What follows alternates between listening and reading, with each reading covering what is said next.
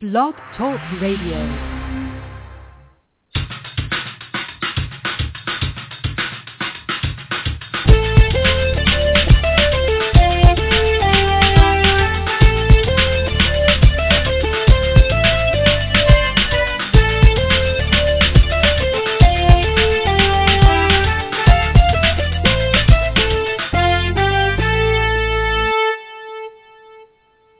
Hello, welcome to Go For It. I am your host, Paul Gannon. For the next two hours, we will be talking sports and having fun doing it. I want all your ideas, all your opinions, and all your beliefs. And of course, as always, you will get a heavy dose of my opinion. You have an opinion number to call, 646-727-3070. That's 646-727-3070. You can listen to the show at blogtalkradio.com slash pgant. That's blogtalkradio.com slash pgant. You can send messages to the show on Twitter at Go For It Gant, G-O-F-O-R-I-T G-A-N-T. You hit us up here in the chat room at blogtalkradio.com slash pgant. And definitely hit us up because we're going to talk sports and have fun doing a Great show lined up for you today. Expected to be joined by one of the stars of Power, which airs on Starz each and every Saturday, 9 o'clock Eastern, on Starz, Donald Paul. Donald Paul is a lifelong Miami Heat fan, so we're going to definitely get his take on how he feels these NBA Finals are going at this point for the Miami Heat. Can't be happy. They're down two games to one, but they were down two games to one last year. So we'll get his talk. We'll get his take. And let's be honest, these teams have been alternating wins.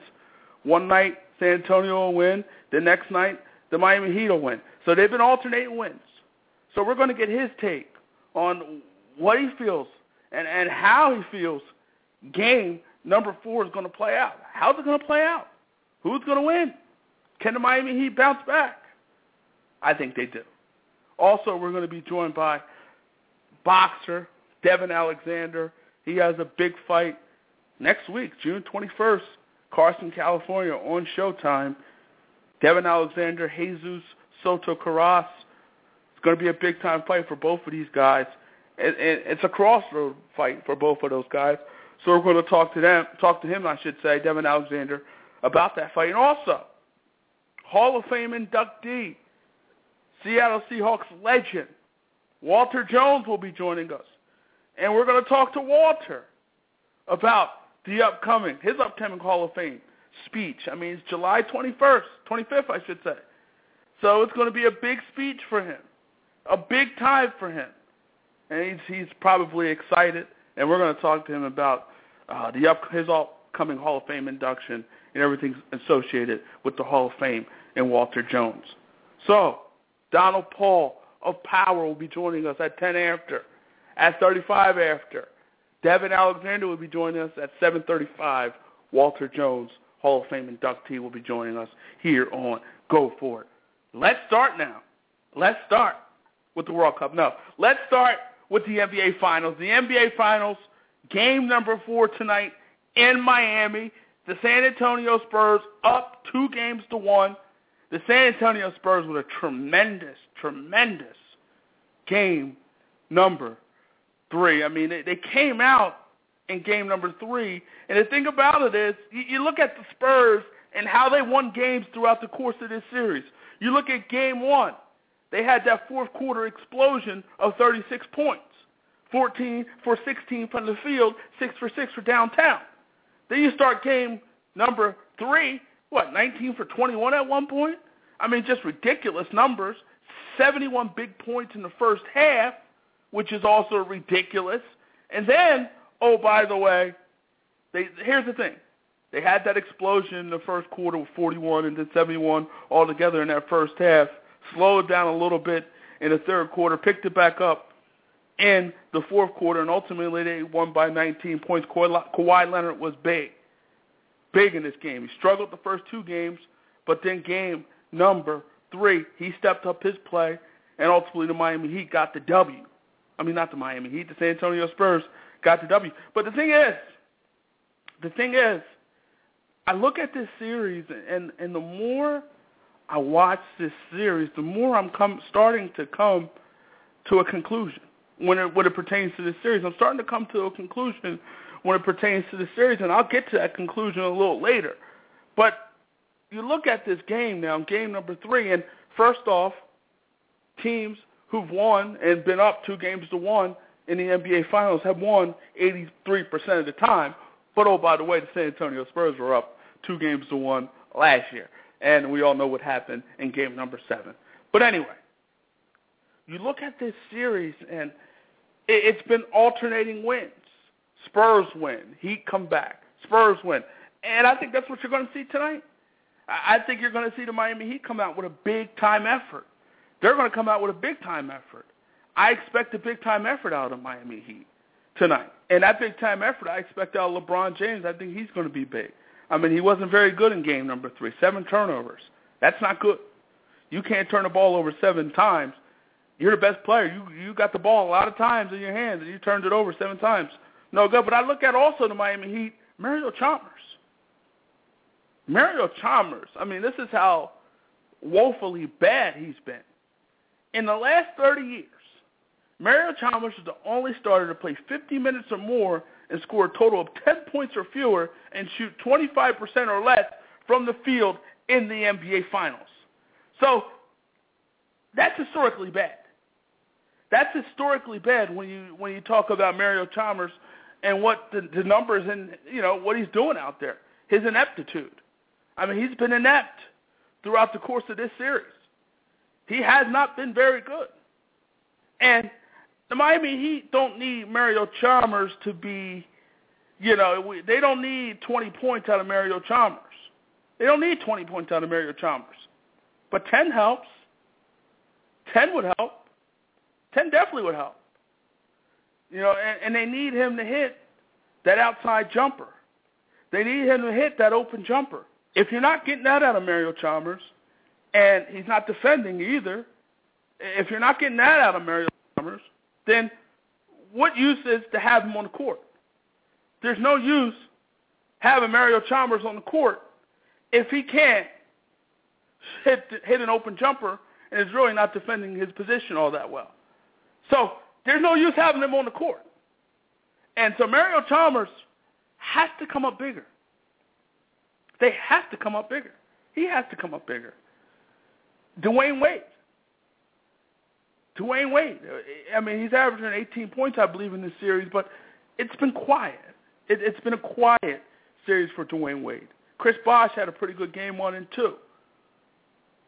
These guys, it, it, LeBron is carrying the load here. LeBron is carrying the load for the Miami Heat. A heavy load. Heavy load for LeBron James. And I look at the San Antonio Spurs. They've been explosive and, and at times offensively in this series. And those explosions, you could say, have been part one of the differences in this series. These offensive offensive explosions. The Miami have to defend better. They have to defend better. But the thing, the thing is, you know, when you're the San Antonio Spurs are getting some, you know, they're they're hitting their shots. 14 for 16 in game uh, game one in the fourth quarter. You know, starting off the game 19 for 21. 71 points in the first half in game three. And I knew, I knew the Spurs were going to come out with a purpose. You knew the Spurs were going to come out with a purpose, and they came out with a purpose in game number three. You knew they were going to come back and play a very good basketball game. And they came back and played a very good basketball game. They played a very good basketball game. I mean, other than that third quarter where, you know, uh, the, the low law in the action and ultimately in the NBA, every team makes a run. Every team makes a run.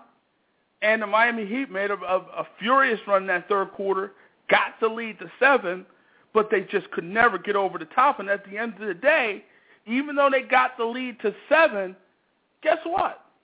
At the end of the third quarter, the, the Spurs were still up double digits. Still up double digits at the end of three. So as much headway as the Miami Heat made, they were still going uphill, still going uphill, still battling and walking uphill.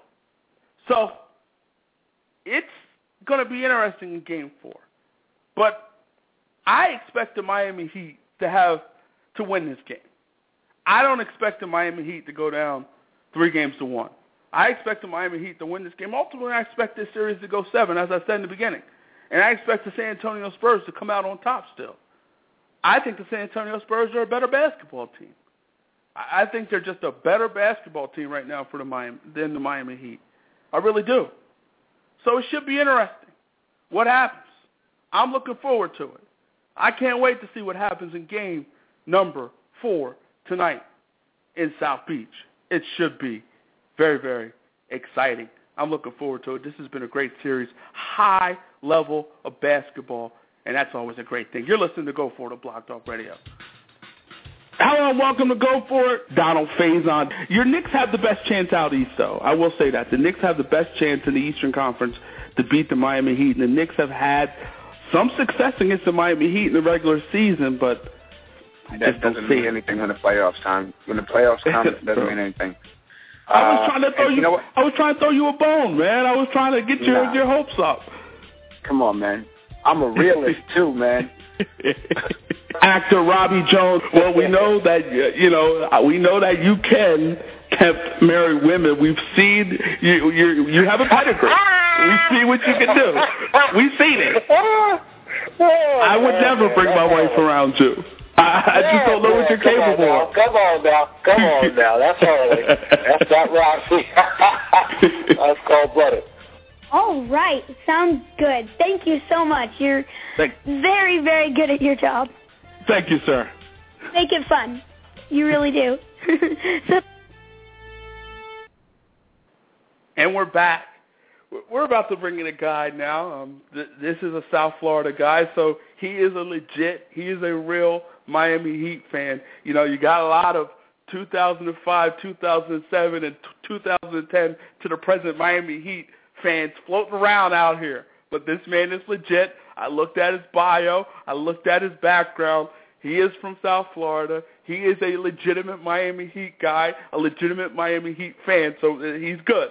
We're going to bring him in now, one of the stars of Power, which airs on Starz, executive produced by 50 Cent. Let's bring him in now, one of the stars of Power, Donald Paul. Hey, how's it going? Donald, yes. How are you, man? I'm good. I'm good, man. I, I'm I'm just excited about tonight. I'm I'm already ready for this game, man. It it starts in like three hours. You know. Yeah, I'm, I I can't wait myself. I mean, this is a, a lot of high level basketball being played, and that's always exciting. Let me let's get down to it. You're from South Florida. You are legit. You are a legitimate yes. Miami Heat fan. Your team is down two games to one. What I've seen in this series, it seems like the Spurs are the better team. Are you concerned about game number four? Listen, they, they to me they seem like the better team uh, the last game. I, I give them that. Uh, the, their coach did a great job uh, drawing the plays up and doing what he did.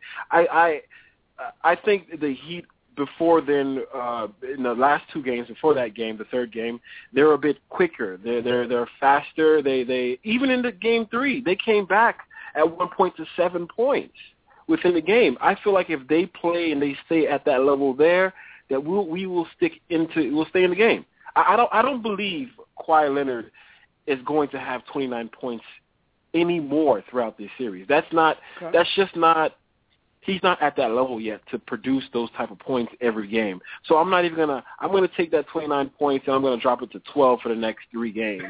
And and, and, and the, the guys who who who has to show up for the Spurs are the regulars. You have uh, Tony Parker, uh, uh, Duncan, and Ginobili. That's those guys didn't have that much that that much points last game. If it's going to be like okay. that from these the series on, uh, the Heat have has a, a better chance because we we have better offensive playmakers, I believe. Now let me let me ask you this. Now you, you look at the situation. I look at this series so far. It's come down to explosions. Game number one, the fourth quarter, the Spurs they exploded, 36 points, 14 from six for 16 from the field in the fourth quarter, and then game number three in that first half, 71 points. I don't know. I mean, the way the Spurs, I think the Spurs have the better offense because I, I mean they're finding ways to score the basketball. They're shooting the three ball. You got Duncan down low. Um, Kawhi Leonard finally stepped up, and, and to your point, I mean he's ten for he was ten for thirteen from the field. That's probably not going to happen again. But they're getting some good play from a lot of guys, and they're scoring the basketball. They what your their bench has stepped up uh, uh, to another level. It's it's it's what they've been able to produce is really has uh has really changed the game. I don't think the Heat were was uh they were ready, but I don't think they were this ready for the way their bench has has come in and given it a new energy, and it's the same type or even more energy. I'm more concerned about that. I, I'm it, their passing game is probably the best I've seen in years. They're beating us with the passing. Not, they're not really beating us with their feet work because you don't really have anybody who's flying around besides Leonard and Parker. You know, the other guys, right. Green is staying on the on the three point line all day. He's not going anywhere. Uh, that's that's just where he lives. Uh, it, it, Kawhi Leonard and, and, and Parker, that's those guys who are who are really moving. After that, they're really passing the ball. I think today uh, we're gonna watch out for those passing lanes. I, I guess okay. I think if we protect those and we force them to drive, uh, we're we're good. We we we leave a body on green. That's it. I mean, uh, the last three games of last last year's series, we left one person on green, and his production went down. Uh, that, that's sure. we got to do the same thing, and we just got to watch the lanes. I mean, they're they're passing the ball to, to another level. I, I give them that, and their bench is playing a lot better than than our bench. I mean, Chalmers had two points, two points. that's just he he can't have two points, and you and, and Norris Cole is not playing his best offense. Our our our, our bench is really struggling. I mean, Battier hasn't even really seen any minutes. No, uh, Haslem no. hasn't hasn't been coming in. I thought we'd no. be using Oden more than we are. We're not u- using him at all. He had a min. He played for a minute and thirty six seconds last game. I it, it I I I I, can't wait. I, I, I'm confused on what we're going to do, but I know our starting five it should be okay. Uh, but their bench, Spurs bench, I give it to them. I, I give them uh, all the kudos in the world. They they they get it all for sure because they're doing a great for job. Sure. They're doing a great job. And, and you you talked about the Spurs and, and their quote unquote big three, if you will. I mean, 15 from Parker, 14 from Duncan, and 15. I mean, excuse me, 11 from Ginobili. So I mean, that I, I get your point. You know, Kawhi Leonard's not going to get off, but you expect those guys, Duncan, Parker, and Ginobili, to do a little better. So I don't know. I mean, I, I think at the end of the day, this series is still going to go seven. But yeah, as of right now, I, I do like the Spurs to win this series, but we'll see what happens. Let me ask you this. You know, we we all, we saw the whole talk about LeBron James in game number one, about the cramping, about the heat, so on and so forth. What was your reaction to LeBron James and all the cramping talk and him t- going out of game one and, and sitting down in game one near the end. I, I, uh, to be honest, I think it, if he would have stayed in, it would have been uh, we would have been up two one right now because uh, that was a uh, it, it was a good game because we we're really exposed with with with him on the bench. They just know how to key in because they really key in on Dwyane Wade and uh, the the marquee players who, who who make plays, and and that they're good. Def- they're a good defensive team. The Spurs are. Uh, with when as soon as he went out, man, I honestly.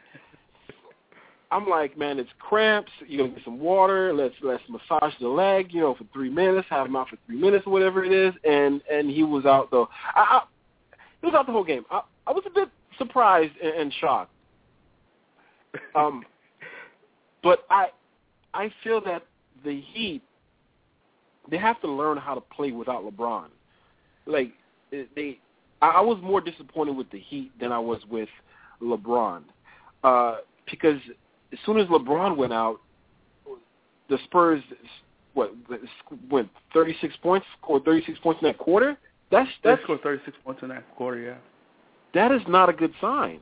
That that's just you just gave you just gave the opponent uh, uh, you just expose yourself. So right. basically, uh, the, the Spurs look at it at, uh, as soon as uh, the, the big guy goes on the bench, this is what we're going to do. I, I feel like as soon as that happens, they already have a plan because you just expose yourself. Because 36 points is not a good. That's not a good look. You letting you letting the team know that uh, we are much weaker without this guy. And, and I was more disappointed with the Heat in that that fact. I thought we should have fought a bit better, and um, and we can't rely on one guy. That's that's not how that's not how it is. I feel like LeBron should be able to have 12 points in a game, and we'd be able to win a game by 10. I, I but that but you know, good teams do great. I, things. I mean, they, they they have a great coach as well. You know, he makes great decisions. But to answer your question, I, I was I was shocked. Go ahead. I was shocked. Go ahead. I mean, we it was it was it was, but I mean, it's one of those things where you know he had a cramp, he couldn't do it. I mean, the, the body just said no. That yeah, it's and you can get yourself injured more if you stay if you stay in the game. Right. But uh I feel like we could have used him as a body. You know how you get cramps and and and you you can't move around. Uh uh, I feel like they should have massaged them up and just had them there as a body. Like I post them somewhere. Just have them somewhere like nine three point line. Have them play like Green. Green doesn't. he, the guy rarely drives. You know, have him on three point line. Uh, use him that way. I mean, it was you know obviously it was. I agree with you. I thought if he would stayed in the Heat, probably would have won Game One. But again, I mean, it is what it is at this point, and we'll see what happens moving forward. We're talking to one of the stars of power, Donald Paul. And Donald, let me ask you this: you you talked about LeBron James, and here's the thing with LeBron James, and here's how I feel about this whole situation. You look at game number one. LeBron James finished with 25 points. He probably, if he stayed in the game, probably would have ended up with over 30. Game yeah. two, LeBron James comes in, 35 big points. The Miami Heat win. Game number yeah. three, LeBron James goes back a little bit, doesn't really play too well. I think 22 points, had a bunch of turnovers in that particular game. To me, as I watch this series, I almost believe that LeBron James needs to be 30 and above in order for the Miami Heat to win this series. Your thoughts? I as I, I feel like the the the the role players have to step up because it's looking like you're it's looking like that he needs to score 30. Um, right. Because we we're not getting anything from from Norris Cole. Chalmers has been playing terrible, and he's he's our point guard. Uh, Wade is not doing too bad, you know. But you have Lewis, who really didn't play. Uh, Rashard Lewis really didn't play the, the the season, and now he's a starter right now. You know, that's not. It's it's you have the Spurs who are playing with their starters and their bench who've really played a lot of the season. Uh, the Heat, we don't play that way during the season. It's literally our five, and right. we play uh, uh, two people off the bench, Ray Allen or or, or Anderson. It, and right now we have it, it. It's looking like he needs to score. He needs to score thirty. If he's not scoring thirty, well, Wade needs to score twenty-five. Uh, right. Because we we know LeBron is going to get at least 25 points, and and because right now it doesn't look like they can stop him. If watching game no. one and game two, they, they they can't they can't stop him. They're they're they're forcing other players to to shoot, which is what you're supposed to do. You make you make the other players step up, and we're, they're not stepping up. Uh, the Spurs uh, bench are playing a lot uh, more confident. They they're they're throwing up threes like they know what's going in. I, I right. it looked like at one point these guys are just throwing them up and just turning around and just going to the other side. Like it, it's in. it's a done deal. I mean, definitely. I mean, they they they're definitely shooting the three ball very well in this particular series. Outside this series, now there's been some rumors that the big three, Bosh, Wade, LeBron, talking about possible pay cut in order to accommodate Carmelo Anthony. Your thoughts if Melo were to come to South Beach? I'm, I'm glad you, you brought this up, man, because before the thoughts of him even coming to South Beach, I, I, I feel like uh, the New York Knicks are in a rebuilding stage, and um, Carmelo's been in a rebuilding stage his whole career, and every team that he's been on. Um, as much as I, I, I don't mind the Knicks being a Heat fan, uh, I really like uh, Carmelo, but I, I he, he just he turned 30 what uh, a month ago, and I feel like it's time for him to make some choices. I mean, they, he he it's time for him to win. He he's been in the league for uh, ten plus years now. He's going to go into his eleventh year, I think, and uh, And him coming to Miami, uh, I, I also heard those rumors. It wouldn't be a bad idea. Now, for sure, the the the thing for me is how is it going to work? Because to be honest, with Wade, Bosh, and LeBron the first year, it didn't really work. They won, but it right. didn't really work. And you're bringing somebody in who's literally the same age as LeBron. He's a couple months older than LeBron, literally eight months older than LeBron, and they're both really great scorers. Uh, uh, I, I don't, I don't know how the offense is going to work because the way Miami Miami is it's a system. They gotta they they try to work a system. They made uh, Bosh change his game up from working down low to shooting mm-hmm. mid range and threes and really uh, setting picks all over the place and really doing his job outside of the paint. Uh, thinking about it, where would Carmelo go? What, would he be playing shooting guard? That so or no? I mean, would he be playing small forward? I, like I don't know how the, it would work in the system then Wade really wouldn't be getting any touches.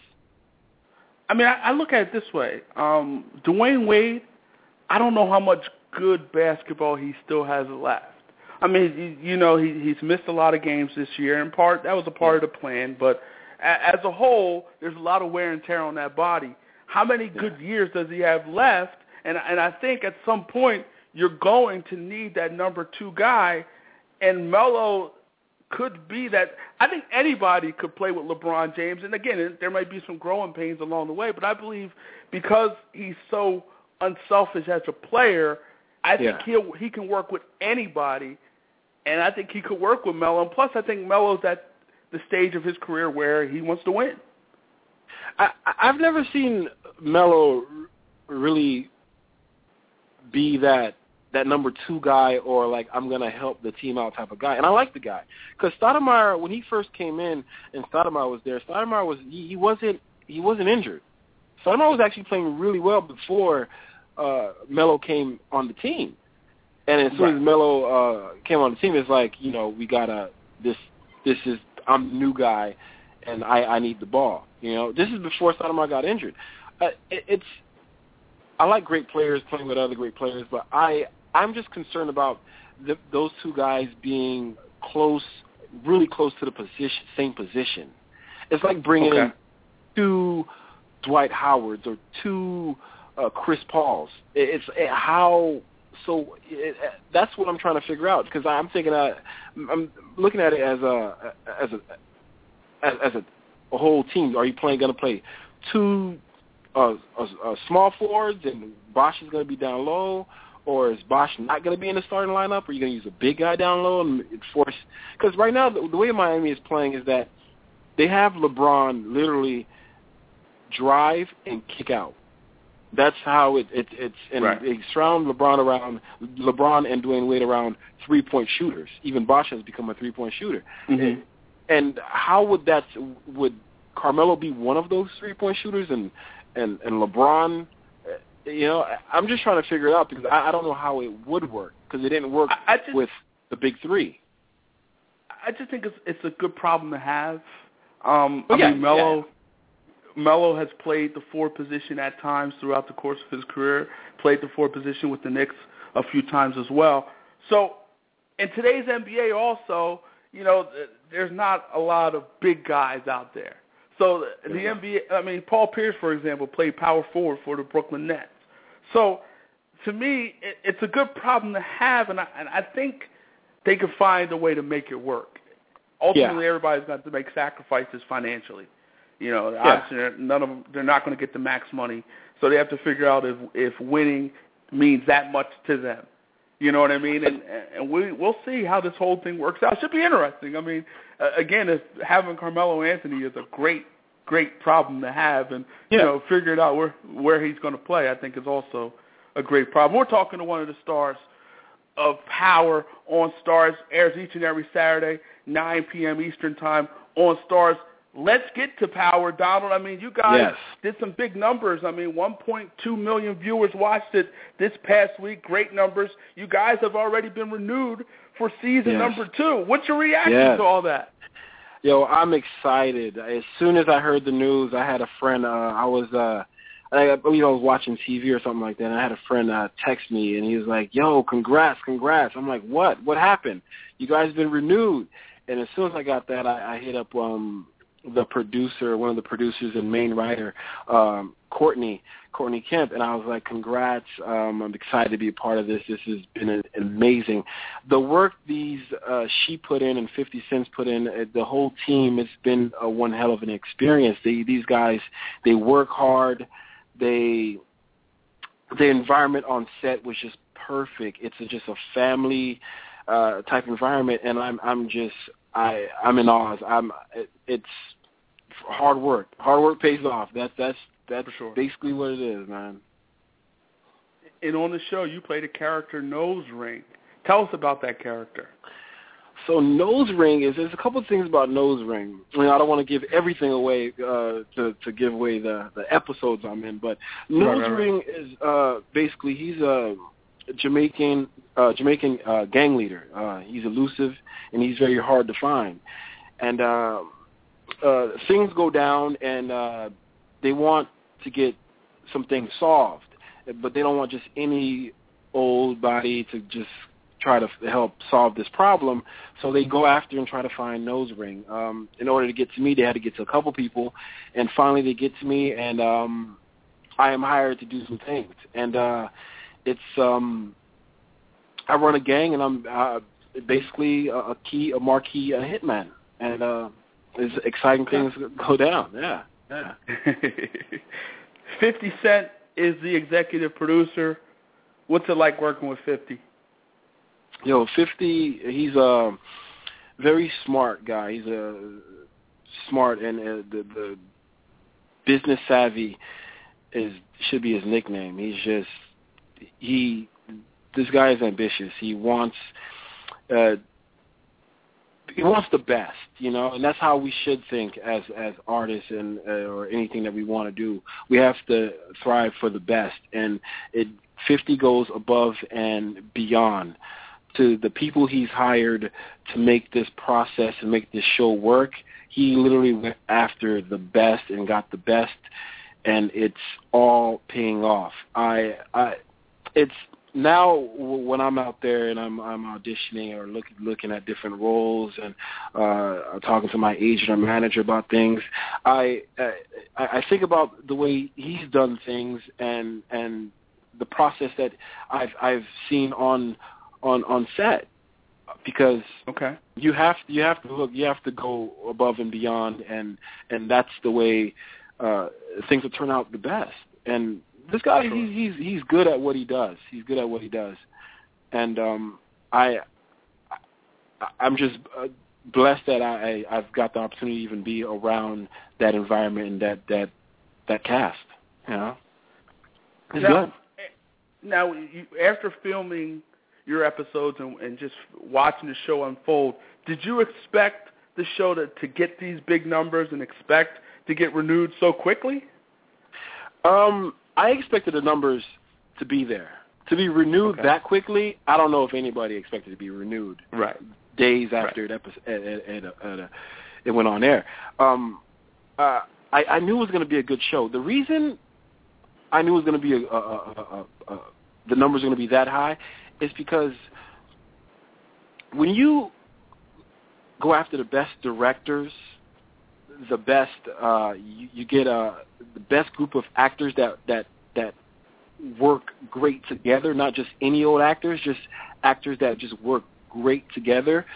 Um, your product is going to do well. It, it, okay. it, everything will come off the pages, and it will just look right. It, it, it's and that's just that's what they did. They they got a great cast together. Um, everything looked marquee, and it's just it all made sense. And and it's just great because when you're on set, you you just you shoot your scenes. You know, they're all out of order. You know, you're trying to make sense of it. The director is giving you directions and whatnot. But it's just great to see everything put together. And I'm just I, I'm waiting just like all the, all the fans on you know episode two and three and four. I, I want to see what the whole thing looks uh, together because it, it's it it looks great. Uh, I don't know if you've seen the first episode, but it's phenomenal. It's phenomenal. Good work. Yeah, definitely. Yeah, definitely. We're talking to one of the stars of Power, which airs on Starz each and every Saturday, 9 o'clock, East, 9 o'clock p.m. Eastern on Starz. What's going on with Donald Paul outside of Power? What else you got going on with you? Right now, I'm just uh, uh, moving the, the, the momentum. I'm, I'm using that to, to to work on other projects. And uh, right now, I just finished uh, doing this uh, reading pilot for uh, a, a, a show. With the uh, these producers have been uh, pitching towards networks called uh, Wolf Island, and um, just finished that up. And uh, I have start I start shooting in a couple of a couple of weeks. Uh, uh, I don't know if I'm I don't know if I'm supposed to say, but it's it's it has 24 episodes, and um, I'm playing a, a, a, a tough guy, and um, it's it's it's, it's going to be a great project too. It, it's this project should be on Hulu or Netflix. It's one of those. It's going to be one of those okay. things you you can you can check out. So it's not on a, a cable like Starz or whatnot. But um, I'm just curious because now it's uh, you know Starz has been has renewed power, and um, that's definitely an opportunity that uh, if that comes around again, uh, I'd I'd love to continue that. Um, but it's right now I'm just pushing. I'm just pushing. I'm I'm, I'm seeing different casting directors about different things. I'm looking at different projects and seeing where I fit in. You know, it's, it's uh, getting the right roles that that make sense right now is basically where I'm at right now. I'm just uh um you know, I'm enjoying the moment, man. You know, power is still sure. going on right now. I'm, I'm I'm soaking that in and uh yeah, that's that's basically what I'm doing right now. Just fans, pushing. make sure you check this. Yeah, definitely, definitely. Fans, make sure you check this guy out each and every Saturday, nine o'clock p.m. Eastern on Starz. It's Power. It's Donald Paul. Also follow this man on Twitter at Donald underscore Paul and support all the great things going on with Donald Paul. Yes. Yes. Now, now, you said the Miami Heat will win this series. You still believe Miami Heat six, seven, how many games? So this is how I I, I don't think the Spurs can change up as much as they've changed up uh, with their offense to beat the Heat. I am picking the Heat in six. I believe the six. Heat the Heat are they're going to win the next three games. So the Spurs will not win another game in this series. They will not win another game in the series.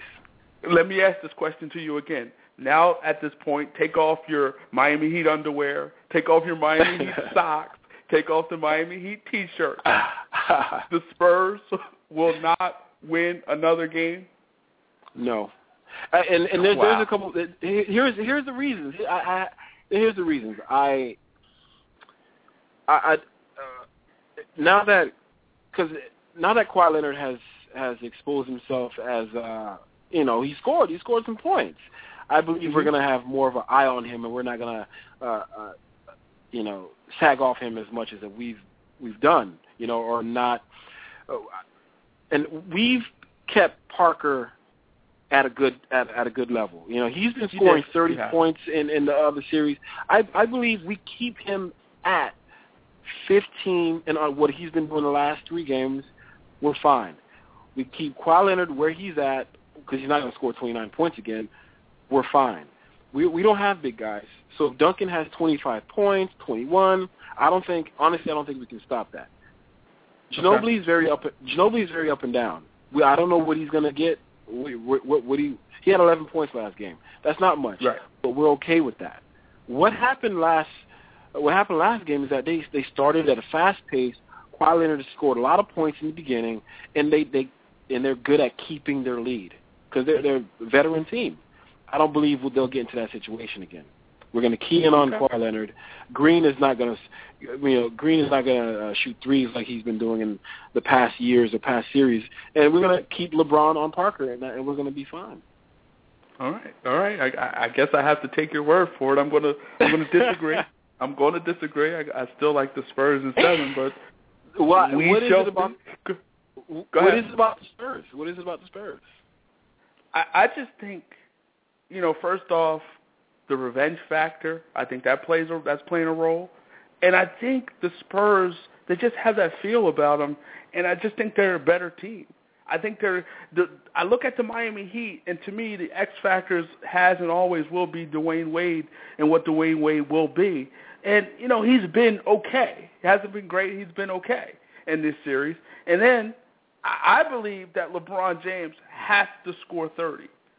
I'm not so sure he's going to do that in the remaining uh, remaining games in this series. And I just and plus home court advantage. And and, I yeah. think San Antonio they're going to get that game seven in their building, and that's going to yeah. be the difference in them winning this series. So we'll see. We'll see. Yeah. What I, I mean, it, it should be at the end of the day. Go ahead. It's gonna, it's gonna be it's gonna be at the end of the day, it's gonna be a, it's gonna be a really good game. I, I think we have a better chance if Wade does better than Ginobili all the time. that that Okay. just because right now Ginobili looks better. He's playing better than Dwyane Wade. He had 11 points, but I don't believe it was a hard 11 points to get. You know, Right. Dwyane Wade is getting tough points. You know, like he's trying. You know, to get yeah, but I, Ginobili is is wiggling, wiggling his way through and just making making things happen. Those 11 points look sweet. You know, I, he just made it look better. I, and you, you're you're right. Right now, our, our guys, our, our bench players have to play.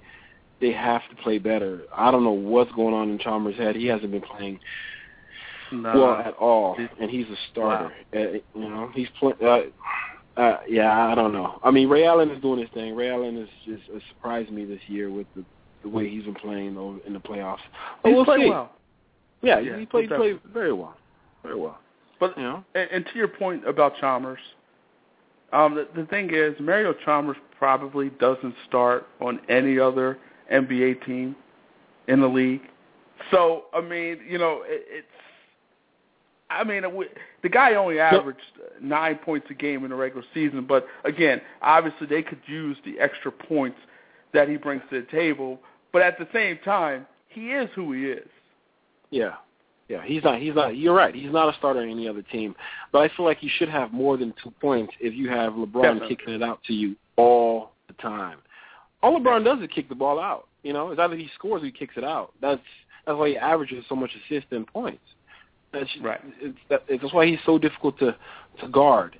But if you're going to be a point guard, at least you know pass the ball. I I mean, if you if you can't do anything else, I mean, at least pass the ball.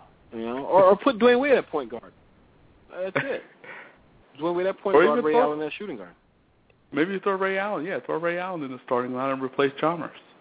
Yeah, I mean, I, I think Norris Cole is a better player than Chalmers. He's playing better. Yeah, I don't know if that's saying feel much. it's not. It's not. But I like Norris Norris Cole's defense a lot better. Uh Battier Okay. hasn't played at all, but this series is not for Battier. It's it's not Right. the type of series for him. But I, I thought that we would use Oden uh, a lot more than we have. And I'm I don't know. If, if we, I mean if we're going to use the same lineup as last year, I mean I don't I don't get it, you know? well, seeing Greg Oden on the bench is probably a good thing for the Miami Heat because I mean I know the last time we saw him, Roy Hibbert just gave him the business. That was that was during the regular season. That was really the last time we saw him get extended minutes. Mm. I don't know. I mean, he's he is what he is at this point. yeah. You're right. You're right. You're right. But well, we'll I, I, so we have to just give it up. We we just basically have to watch Miami's six players, Ray Allen coming off the bench, making that six, do do what they do, and and try to stop Spurs from uh, winning another game. Because right now the Spurs are using nine nine players. right. It's a lot more than we're, what we're doing right now. And LeBron James again, he has to average thirty in the final remaining Yeah. games. Yeah, they can't stop him. He- I think LeBron has 25, Wade has 25. We're good. Okay, yeah. Now, can D Wade, D Wade give you that? Will he? He can give you that. The question is, will he give you that? And I, I guess we have to see. But fans, make sure you check this man out each and every Saturday on Starz, nine o'clock p.m. Eastern. It's power.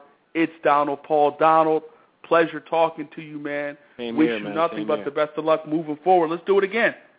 Yes, man. Thanks for having me, man. Now, now we're family, man. I'm gonna keep up with you. All right. Definitely. You'll be getting these tweets from me, man.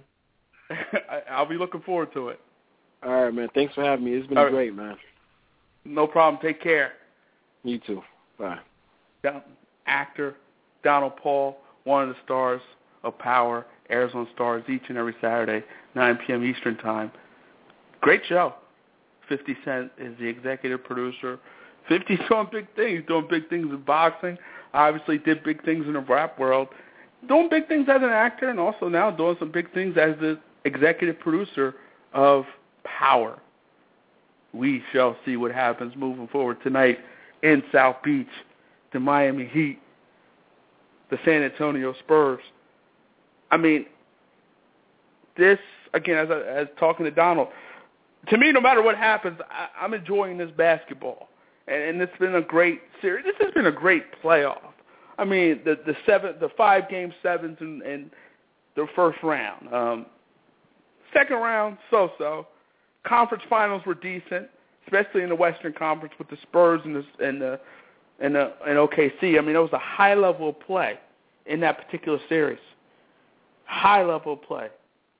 High level of play in that particular series. And so, you know, I've been happy with what I've seen in these playoffs. I, I've been absolutely happy. Absolutely happy.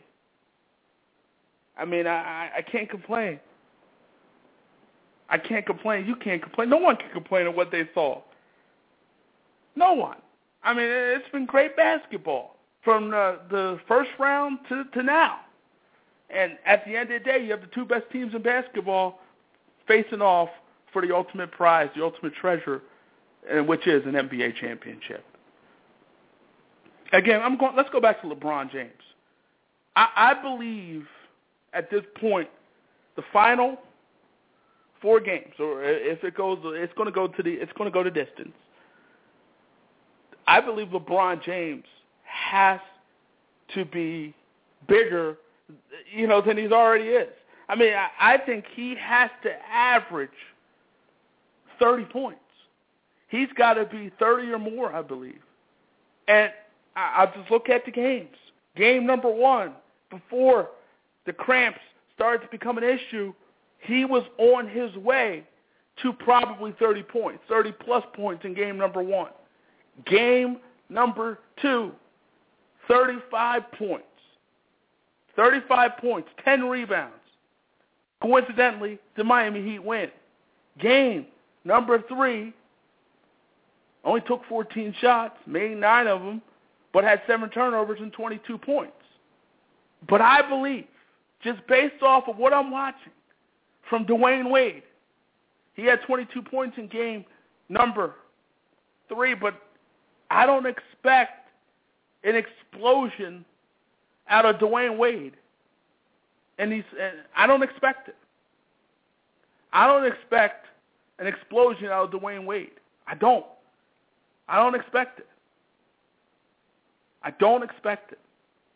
And so, with that being said, I believe that LeBron James, who is more than capable, I don't think he'll do it, but more than capable of 30 plus points. He's more than capable. And I just believe now that Dwyane, that LeBron James, look at Dwyane Wade. I, I, let's look at Dwyane Wade. Dwyane Wade in these playoffs, he's averaged. He's averaged his highest point total in these playoffs have been 28 points against the Brooklyn Nets in that series. 28 points is his highest number in these playoffs. In this series now, 22 in the last game, 14 and 19 against the Indiana Pacers. Hit, hit 20 points three times, so three out of six games he was 20 or more. Against Brooklyn, two out of five games he was 20 or more. Against the Bobcats, one out of four games he was 20 or more. I just don't think you know, you're going to get that explosion from Dwyane Wade. You might get 25 in one night, I, I, don't think you're getting 30. I believe that LeBron James has to be 30 or more if the Miami Heat want to win this series. 30 or more. That's what I believe. We're going to get back to that in a moment. We're going to bring a guy now. Big fight coming up. Carson, California, StubHub Center. It's a big fight for this guy. Big fight. Former welterweight champion. Let's bring him in now. Former welterweight champion, the one, the only, Devon Alexander. Devon. My man. What's going on? How's it uh, going? Doing well. How are you? I am great. I'm excited and all the above. I'm excited. Thanks for having me again, though. No doubt. Thanks for joining us, and let's get right down to it. You have a big fight coming up against Soto Karass, Jesus Soto. So we're going to get to that in a moment. But I want to ask you, your last fight against Shawn Porter in December, your first loss since 2011. In your mind, what happened in that fight? Where did it go wrong? Well, the game plan. The game plan. I didn't follow the game plan like I was supposed to in my last fight, and you know, I took a I took him lightly a little bit. You know, I beat him so okay. easy when I was an amateur. I figured, you know, it was gonna be the same thing. You know, he hadn't changed much. You know, it was no different. You know, me being the professional that I am, you know, I should have knew better. But you know, I was prepared. No excuses. He came to fight, and you know, he surprised me a little bit. And he he, he was ready to fight, and and plus, I didn't follow my game plan. I didn't follow the game plan my coach set out for me. And, you know, every time I don't follow a game plan, you the result of. Let me ask you this. He, he said that he used the same tactics that Timothy Bradley used against you in terms of just trying to rough you up a little bit. As a whole, do you think after seeing what after seeing what happened with Porter and Timothy Bradley that other fighters are going to try to do the same things to you? Well, it it, it doesn't matter because you live and you learn. You know, that that style of fighting is not fighting. You know, um, I could have beat those guys if I was to follow the game plan. You know that that was set forth. You know, because th- those guys can be can be beat with skill, and you know, there's no finesse about Bradley or Porter. All they do is come in with their head and you know and, and try to rough you up and you know that's not boxing. But no excuse. This is boxing. You got to be able to deal with all type of um, all type of styles. So you know that I can. I'm comfortable fighting with that style. I, like I said, it was just a moment that I took for granted, and you know he got the best of it. Now you've been out of ring since December. Do you feel like did you feel like you needed that time to to rest, get your mind right before you go back to another fight? For sure, for sure. I mean, you know, nobody wants to lose, right? Nobody wants to lose, but you know, losing could be a good thing and a bad thing. But for me, it's a good thing because I know what I'm capable of doing. My whole career, nobody has actually dog with me. Nobody has actually got in that ring and, and just straight dog with me. No, and nobody will. You know, my right. skills is too too too good, you know, and I've been doing this too long, you know, and I know what I'm capable of doing. So, you know, the loss the loss definitely teaches you, you know, what you can be doing, and it teaches you what you shouldn't do. And you know, it, it's a blessing in disguise for me. You know, I don't like to lose. I've been winning my whole career. You know, uh, over 300 amateur wins, and you know, I got more wins than I got losses in my professional career. So I don't like to lose, but this teaches me, and I'll be on top soon enough. We're talking to former welterweight champion Devon Alexander. And Devon, again, June 21st, next week, you're back in the ring against Jesus Soto Karass. Usually fighters coming off a loss usually go out and they take a, a softer touch, an easier fight. Why this fight? Why did you choose Soto Karass? This is the thing. You you have this is boxing. If you don't believe in your skill, if you don't believe in yourself, nobody will. I believe in myself and I believe what I'm capable of doing. I know I can beat anybody they put in front of me. I know my skills is on the level of anybody at the welterweight division. I know that I'm I'm comfortable when I get in the ring, when I'm comfortable, when I'm focused, when I'm zoned in. Nobody can beat me, and you know, Shoto Karasu is a tough fight, and it's going to test my limits. And those type of fights gets me ready. It, it gets me focused, and it gets me alert and be ready to go all night. You know, and I like these type of fights. You know, it it, it makes me, you know, um, work even harder so I can look good. Now, let me ask you this. You said, back to Porter for one more, you said that you kind of took that fight lightly. Moving forward, and you said losing could be a learning experience. Moving forward, how do you avoid taking fighters lightly? Because, quite frankly, you should beat Shoto Karasu next week. You should beat him. So how do you avoid taking him lightly? Well, well, you you just going there like he's um Mike Tyson. Just going there like he's the top of the like he's pound for pound number one guy. You know, you you you have to mentally say this guy is trying to ruin my career. This try guy is trying to get in here and he's trying to turn my head head off right now. He's trying to hurt me. And mentally, you got to be focused and you got to be thinking about that stuff and you got to be alert. You know, and um, once once I'm like that, can't nobody beat. Yeah, can't nobody beat me. Now, I heard you say earlier in other interviews that you're looking to make a statement in this fight. Talk about that. It's a statement fight because, you know, like they say, you're only as good as your last fight.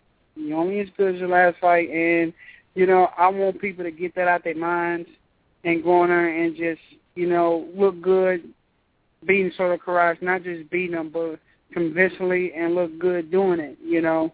I want to be the one that they say, "Whoa, he he beat Shoto Karasu way better than this. Uh, this uh, that's what I that's what I'm aiming to do. This what I'm this what I'm focusing on. I'm training hard. The speed's there and the power's there. So I plan to look good. Now, talk about training camp. How's training camp going for you? Training camp is good. You know, we have some good sparring. We have good sparring. Um, you know, um, six miles every morning. We do sprints. Um, training is good. Training is always good for me. It's it's up to me to put it in motion, put our plan in motion, and for me to get in there and do what I'm supposed to do and do what we've been doing and been working on since for seven to eight weeks. You know, it's up to me. You know, uh, my I, I got an awesome team. My team is around me, awesome. They love me. Um, they care about what's going on, and, and it's up to me. It's up to me to go in there and put the finishing touches on it. We're talking to former welterweight champion Devon Alexander. This is a crossroad fight for you and Soto Karass. I mean, at, at this point, I look at it. If you lose this fight, I mean, you're going to take a major step back. Do you feel like mm-hmm. this is a must-win fight for you? Well, I don't even think. Uh, to be honest, I don't even think like I don't even think about losing. I don't think I don't. In my my whole career, I don't think about losing. You know, there's always a like one percent chance it's in the back of your head, but I go in there intentionally to win and and that's it. You know, I don't think about what if, what is, because you want to go in confident. You know, me, boxing is, you know, they say eighty percent mental and twenty percent physical. I believe that is true because if you in there thinking, okay, what if you're not gonna, your punch is not gonna come off right, you're not gonna be look as good as you want to, you're not gonna, you know, follow a game plan. I don't. I try not to think about that. I don't. I don't think about it. I'm going in there to win and win only, and we'll worry about whatever happens after that. Now, to me, your stock has risen after what we saw a few weeks ago with Marcos Maidana and Floyd Mayweather. I mean, you dominated Marcos Maidana back in 2012. I mean, essentially was a shutout. What did you see in that Mayweather Maidana fight? What did you see? Well, I saw that Mayweather he he took him lightly a little bit. I think, to be honest, he took Maidana fight thinking it would be easier, uh, easier fight for him. Um, he thought Maidana was going to be there. He thought, I think he thought he could stop Maidana. Um, but Maidana surprised him. Maidana's a guy that you got to be focused with. You got to be on your on your game. You got to follow your game. You just can't stand over Maidana because he's going to punch all night. You know, he's going to punch and and that shook Mayweather a little bit, you know. And you can tell after the fight, after the fight was over, Mayweather was worried a little bit because, you know, he, he didn't look as good as he thought he would, you know. And I think Maidana, you know, he he surprised him. But w- w- w- my success with Maidana, I I didn't give him a chance to hit me. I was too fast. Okay. My legs my I was gone. You know, I didn't give him a chance to set. Um, I was I was hitting him. He wasn't hitting me.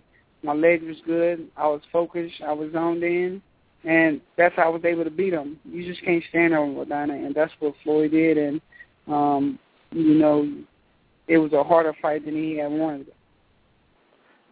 Did you see a different Marcos Maidana? Because the talk is he's an improved fighter after your fight. Did, did you see anything different from Marcos Maidana against Floyd Mayweather? You know, I, I I didn't. I mean, he did the same. He's doing the same thing he's been doing. The only thing is, you know, these guys are just standing there and letting them get the punches off or get whatever he's trying to do off, and and not using their skill, their speed, or whatever. And you know, I guess styles make fights. Styles make fights, mm-hmm. and I I wasn't gonna let, me, let him hit me. You know, I don't even know how hard he hit. You know, I was in there for one thing, one thing only is to win, um, be smart, follow the game plan, and get the victory. I don't know how hard he hit, how hard. You know, people say he hit hard, but I don't know because I didn't let him hit me. So um, for sure. I, I, I, I mean, I don't know. I don't know if I, I, I don't see anything different. The only thing different is they let him. You know, they fought his fight. They fought his fight, and right. you know that that's his game. Would you like to fight Maidana again at some point?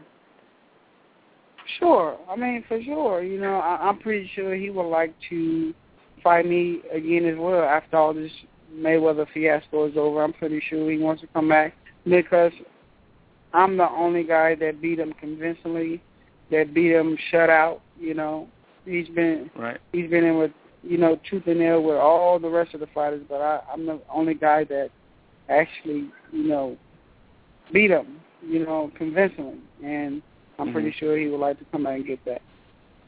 We're talking to former welterweight champion Devon Alexander. Let me ask you this: I know you've been on record as saying at some point you would also like to face Robert Guerrero, who is also on that same June 21st card.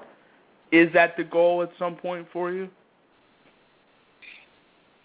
For sure, Guerrero is is is a formidable opponent. Like I said, he just came out for you know a fight with uh, Mayweather, so he's he's he's a good name to put under my belt. Um, a good name that I think that I will beat pretty easy. Um, um, so after this fight, we'll see. We'll see if he if he wants to fight. Um, you know, see how he looks with his comeback fight. Um, I'm pretty sure it, should be a cakewalk for him because this.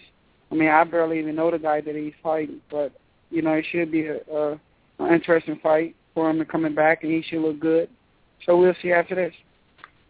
Now we all know the situation. Richard Schaefer left Golden Boy. You're with Golden Boy. You're also with Al Haymon. Does that whole situation affect you at all?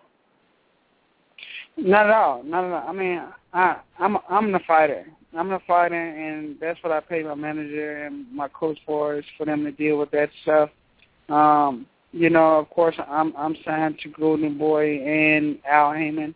Um, I got this is my last fight. Where I got. Hello. I think we lost him. Um, hopefully we can get him back. Uh, must have been a bad cell area. Hopefully he can call back. Um, so yeah, it's definitely a, a big fight for Devon Alexander coming up, and you know if he can win that fight and get back to his winning ways, you know obviously that there's always going to be opportunities for him. There's always going to be opportunities for him out there, and we'll see what those opportunities may be. I mean, the Golden Boy has uh, a large amount of welterweights: Keith Thurman, Shawn Porter, Robert Guerrero, Maidana. I mean, they have some, you know, they have a, a good amount of welterweights out there for him to fight, for him to go up against. So there are definitely opportunities for Devon Alexander if he can get by and beat Jesus Soto Karass June 21st on Showtime. And definitely it's a big opportunity for him. And, you know, he's got to get back on his winning ways. He's got to get back on his winning ways. And you got to take it one fight at a time, obviously. But if he can win, there's always opportunities. There are going to be opportunities out there for him. If, if he could have beat Porter, when you have Porter, you know, there there could have been maybe he could have got Mayweather next. Who knows? Who knows? But definitely there are some fights out there to be made for Devon Alexander moving forward. And if he can get by Soto Karass, that's going to definitely be uh, a good thing for him moving forward. Hopefully we can get him back on um, probably in a bad cell area at this point in time. Hopefully we can get him back on. We're working to get him back on uh, in the next couple minutes or so.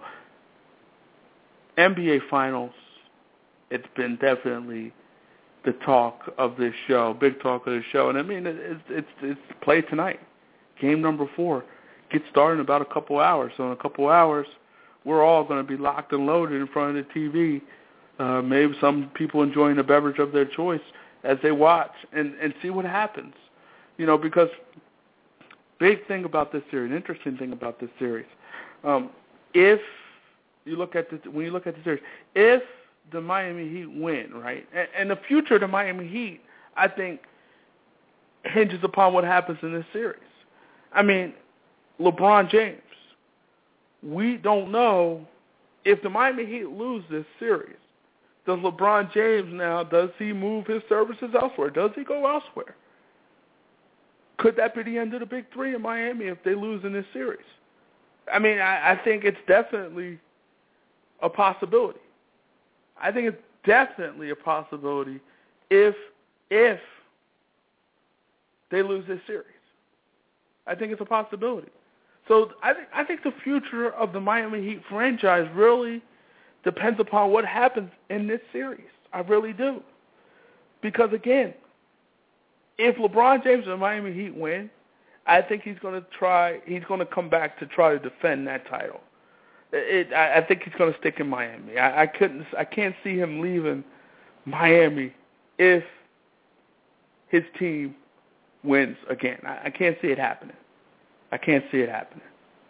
Um, you know, but at the same time, at the same time, I would like to see LeBron James actually leave. I would love for LeBron James to go. I'm with Charles Barkley. Charles Barkley says all the time. I would love for LeBron James to go and return to Cleveland. I would love it. I would love it. I think it would be great for everybody. I think it would be great for the sport.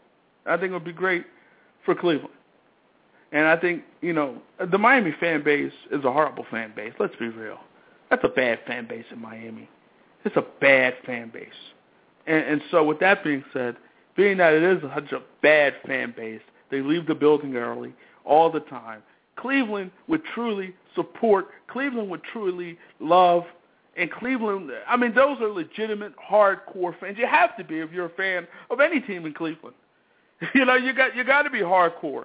You you got to be loyal because you've watched some bad football with the Cleveland Browns over the years, some bad baseball over the years with the Indians, and some bad basketball other than LeBron James and other than what we saw in the 80s and early 90s with Mark Price and those boys and Brad Daugherty and Larry Nance and those boys.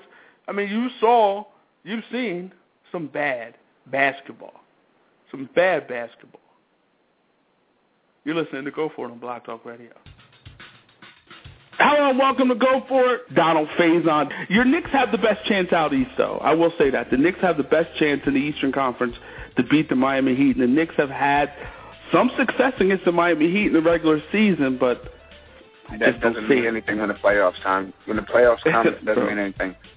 I was trying to uh, throw you. you know I was trying to throw you a bone, man. I was trying to get your nah. your hopes up. Come on, man. I'm a realist too, man. Actor Robbie Jones. Well, we know that you know we know that you can marry women. We've seen you. You you have a pedigree. We see what you can do. We've seen it. I would never bring my wife around you. I, just don't know what you're capable of. Come on now, come on now. That's Harley. That's not Roxy. That's cold blooded. All right, sounds good. Thank you so much. You're Thank- very, very good at your job. Thank you, sir. Make it fun. You really do. so, and we're back. Uh, looks like Devon Alexander's phone may have died, so we'll, we'll see if we can get any more. Maybe after the fight um, next week. Make sure you check out his fight next week, June 21st, against Jesus Soto Karass at the StubHub Center in Carson, California. Make sure you support Devon Alexander. Watch Showtime and support his big-time fight with Jesus Soto Karass. It's a big moment for him, big opportunity, and hopefully he takes advantage of it. Um, Carmelo Anthony and the thoughts and the possibilities of a big four in Miami. A big four. So if they can work this out, and Melo, he can opt out on June 23rd, we'll see if Phil Jackson, Derek Fisher can convince him not to opt out and stay in New York City. I mean, here's the bottom line with the New York Knicks. Now, I think the Knicks can make the playoffs with the way the roster is presently constructed, bringing back Carmelo Anthony, but but because it is the Eastern Conference after all. But they're obviously not a championship team. So basically, they have to wait till 2015 to do anything because that's when some contracts are off the books, and that's when they have some money and some cap flexibility, and that's when they can. That's when they're able to do some things financially and, and to be able to, to to get some players. And Kevin Love, who you know he could be traded, and whoever he trades, whoever he gets traded to, they're probably going to try to find a way to sign him. So he could be all he could be gone. But LaMarcus Aldridge is in 2015. Kevin Love at this point 2015. Rondo in 2015. So there are some guys out there for for Phil Jackson and the New York Knicks, and the New York Knicks at that point will have some cap space. But here's the bottom line with that: Is Melo willing to wait one year and basically go through the same thing that he went through this year? And he's getting older, 30 years old. So 30 years old. So the bottom line is, at the age of 30, you know, you're now on the other side of your career, 11 years in the league. You're on the other side of your career. So now you want to win. And even if you have the cap space in New York City, and they had the cap space a few years ago, and they only thing they got, you know, the, the big 2010 year, obviously the Miami Heat got the, the, the big time names there with, with Bosh and LeBron James, but only thing they got was Amar'e Stoudemire. What did that get the New York Knicks? Absolutely, positively nothing. So they had cap space before, and it didn't work out. So if you're Melo, do you believe that Phil Jackson, who has never been an executive in this league, he has won a lot, Derek Fisher, who's never been a coach in this league, has been a winner throughout the course of his career, but none of these guys are these all both of those guys are new to their job. So it does it, it may mean that these guys might not be good at their jobs. Do I think Derek Fisher is going to end the championship drought in New York City? I don't know. I mean, this is similar to to Jason Kidd just off coming off the basketball court and jumping right in right into it as a coach, not sitting on anybody's bench as an assistant coach, jumping right into it. And you know, Jason Kidd got off to a slow start, but at the end of the day, he was successful. He had a successful year for the uh, Brooklyn Nets. I mean, obviously, th- that team was constructed to win a title on the pay, on on the surface, but ultimately that didn't happen for him. But Derek Fisher now, the Knicks ultimately want to try to rebuild this thing and ultimately want to try to get another superstar with Carmelo Anthony. Now, if Melo decides to stay in New York, and if he wins in New York City, he's gonna it's gonna be epic for him. He'll, he'll be loved forever. New York will love him forever. He'll be immortalized. I mean, 73, 31 years ago last time the New York Knicks won an NBA title. So he would be immortalized. They would love Melo in New York forever. He would always have a place in their heart forever. He would. He would have a place in their heart forever. But the bottom line is this. If you're Carmelo Anthony, are you willing to wait for the possibilities that Phil Jackson can get you another superstar? Because there's no guarantee that can happen. There's no guarantee that Kevin Love is going to come to New York. No guarantee that LaMarcus Aldridge, Rondo, any of those guys are going to come to New York. Excuse me. There's no guarantee. Are you willing to wait when you have no guarantee? When you could, and this comes down to this. First of all, how serious are these guys in terms of taking a pay cut? Because all of them would have to take a pay cut. All of them would have to take a pay cut. Melo, LeBron, D. Wade, all would have to take a pay cut. All of them.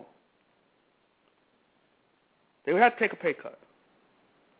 And so, if you're serious about winning, maybe you take that pay cut in order to play with LeBron James and D. Wade and Chris Bosh and all those guys. Maybe they all take that pay cut so they can stay together and continue to win titles. Maybe. And here's the thing, you know, a lot of people are talking about now super teams, super teams, and you know how much they hate super teams, and this is not fair, and so on and so forth. Here's the thing: if these guys are, are willing to work this out, where each of them are taking pay cuts, because these are all legitimate max guys. You know, these are these are max caliber guys, max caliber guys, and so if those max caliber guys are willing to take a pay cut in order to make this work, well, we should commend these guys. These guys should be commended. This, it should be commended. I mean, if you're willing to take a pay cut in order, in order to make this work, in order to win a title, in order to continue to win, in order to be successful, well, that should be commended. That should be commended. Absolutely commended. If you're willing to do that. And if these guys are willing to do that, no matter how fair or unfair we believe it is, they should be commended. Because they don't have to do it. They can easily chase the check. Melo can stay in New York and get max money or possibly go elsewhere and get more money than maybe he would have to take in this particular situation. So these guys, and we knock athletes all the time for chasing the check. We knock athletes all the time for chasing money. And shouldn't be winning the most important thing for them? Well, guess what? If this were to work out, each of these guys would have to make a financial sacrifice. Not only would they have to make a not only would they have to make a sacrifice on the basketball court, but they would have to make a sacrifice financially in their wallet. So if these guys are willing to make that sacrifice, they should be commended by all of us. This is commendable. You're taking a pay cut because you want to win, and winning is the most important thing for you. Winning is the most important thing to you. So whether you feel it's unfair or, or not fair, whether you, uh, no matter how you feel about the situation, you should commend these guys. And here's also the thing, and uh, you know, this discussion came back in 2010 when these guys first got together. Oh, super teams! Everybody's making super teams. It's not good for the league. Well, guess what? When the league was at its best, Magic, Kareem, Worthy, they were together. Bird, Parish, and McHale, they were together. Dr. J, Moses Malone, they were together. The point I'm trying to make is when the league flourished in the 80s, they were super teams. No matter how they were formed, they were super teams. The Celtics were a super team. That's a Hall of Fame front court. The Lakers were a super team. Those are all Hall of Famers. Super teams. So, Michael Jordan Scottie Pippen, Dennis Rodman, you could say that was a super team. That was a big three. Hall of Famers. Hall of Famers. Super teams, as history has shown us, is good for the league. super teams are good for the league. It's great for the league. And so, no matter how you feel about these guys, and and, and, and if it's frustrating you because these guys want to form a big three, if you will, big four, I should say, you should commend these guys because these guys are all taking pay cuts or would take a pay cut to make this happen. First off, Melo has to opt out, and he has June 23rd until June 23rd to do so. If he doesn't, if he opts out, and if I'm Melo, I I, I got to think about it. If, winning is my number one priority, I got to think about this because at the end of the day, Melo, if let's say Melo retires, let's say he retired now, Melo would be a Dominique Wilkins type. You know, a guy put up a lot of points, dynamic scorer, but at the end of the day, won nothing. That's what Melo would be, a Dominique Wilkins type. If his career goes on the way it has been going throughout his career, he would be a Dominique Wilkins type. Hall of Fame type career, but didn't win anything. Did not win anything. If his career were to end now, or if the career his career were to go the way it's been going. Now, if he were to team up with Bron, LeBron and D Wade and Chris Bosh in Miami, that's that's a difficult team to beat. I'll tell you this: there's nobody in the Eastern Conference who's beaten that. And you know, Donald Paul, actor from Power, who was on the show earlier, made a great point. Even in 2011, when the big three came together, it wasn't, you know, automatic. They didn't automatically click. They had issues with who was going to close the game. I mean, the, the team didn't automatically click, and even without automatically clicking, they still made it to the NBA Finals, and still were a couple games away from beating the Dallas Mavericks. So they were two games away from winning the NBA Finals, winning the NBA title. And that was a team that didn't come together, really didn't click. So now you add Carmelo Anthony to that mix. It may take time, may take a year. Maybe, maybe not. Because let's be honest, Dwyane Wade is not the same player that he was, once was. Chris Paul, I mean, excuse me, Chris Bosh is probably not the same player that he once was when they came together. They're not. They're they're past. They're they're getting past their prime. Wade is past his prime, I believe. Chris Bosh is right behind. LeBron James is still in his prime. LeBron James is still the best player in basketball. So the Miami Heat do have to decide what they're going to do in terms of the future. Because if you're LeBron James, to me, especially if you lose, I don't think you can. I don't think you will want to come back to Miami because who's going to be your second superstar? Dwyane Wade, I don't think is a superstar anymore. He's a star. But he's he's not the same player. He can't carry the heavy load like LeBron James can. He can't do it. Can't do it anymore. Did it for a while. But he can't do it anymore. I think it's safe to say that.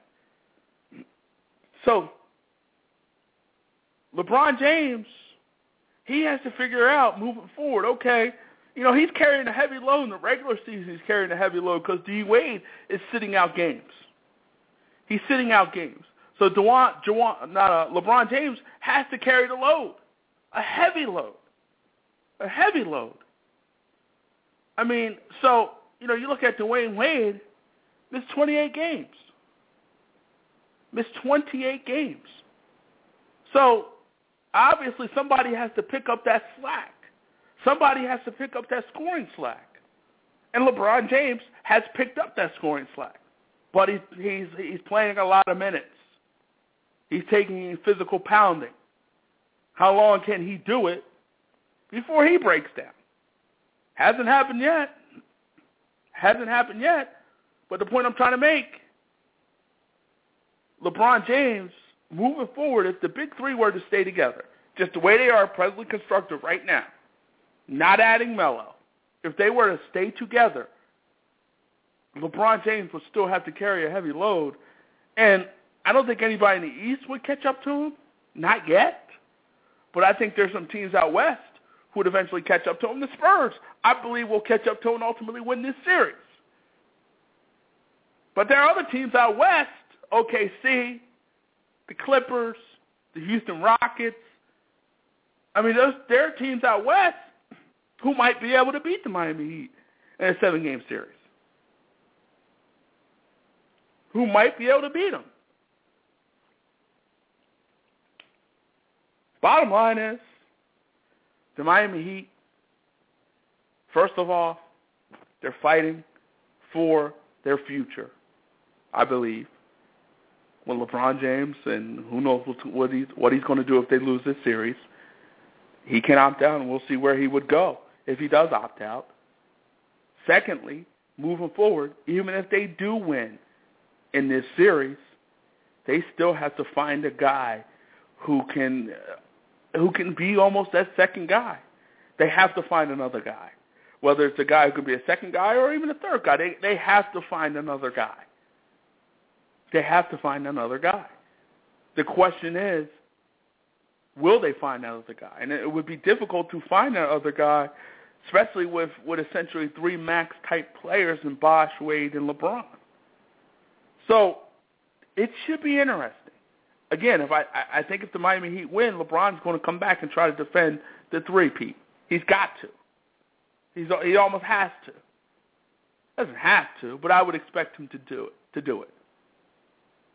But I think he has to be mindful of his future, and mindful that at some point, Dwyane Wade.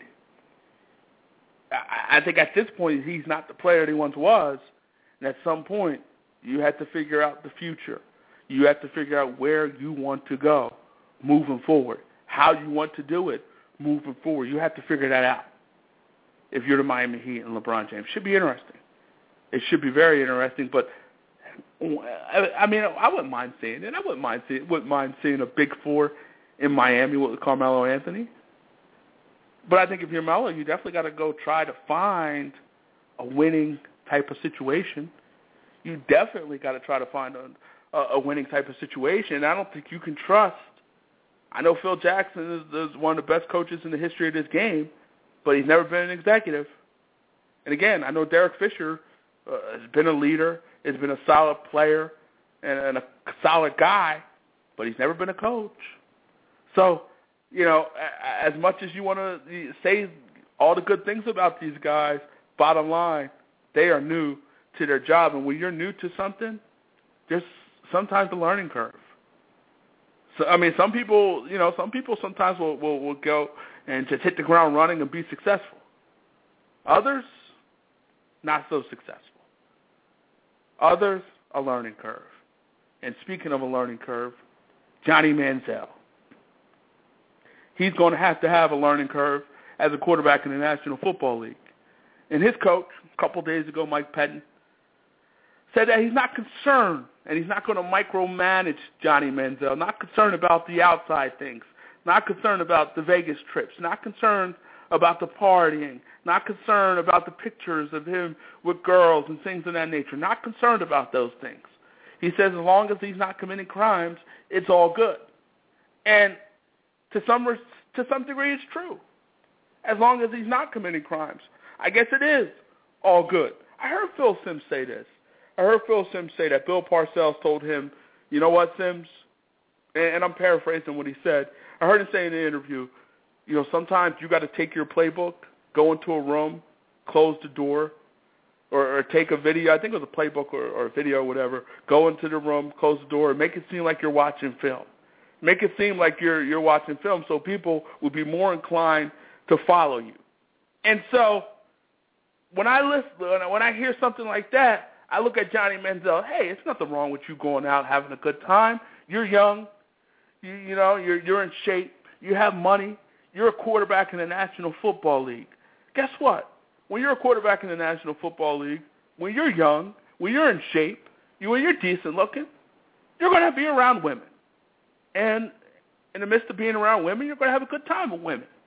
And you're going to, probably going to have a few drinks.